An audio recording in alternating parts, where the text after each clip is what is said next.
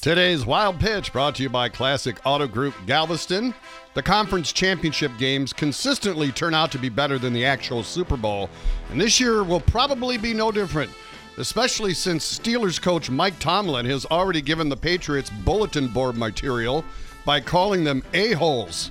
Ah. Tomlin was frustrated that the league moved the Steelers Chiefs game from a noon start to 7:20 p.m. due to ice storms, which gives the Patriots more rest and preparation time since they played a day earlier.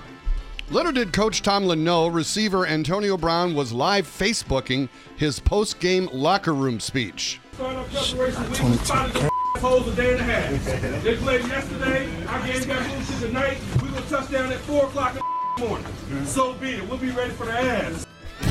Wow. Look, when he's right, he's right. That's today's wild pitch.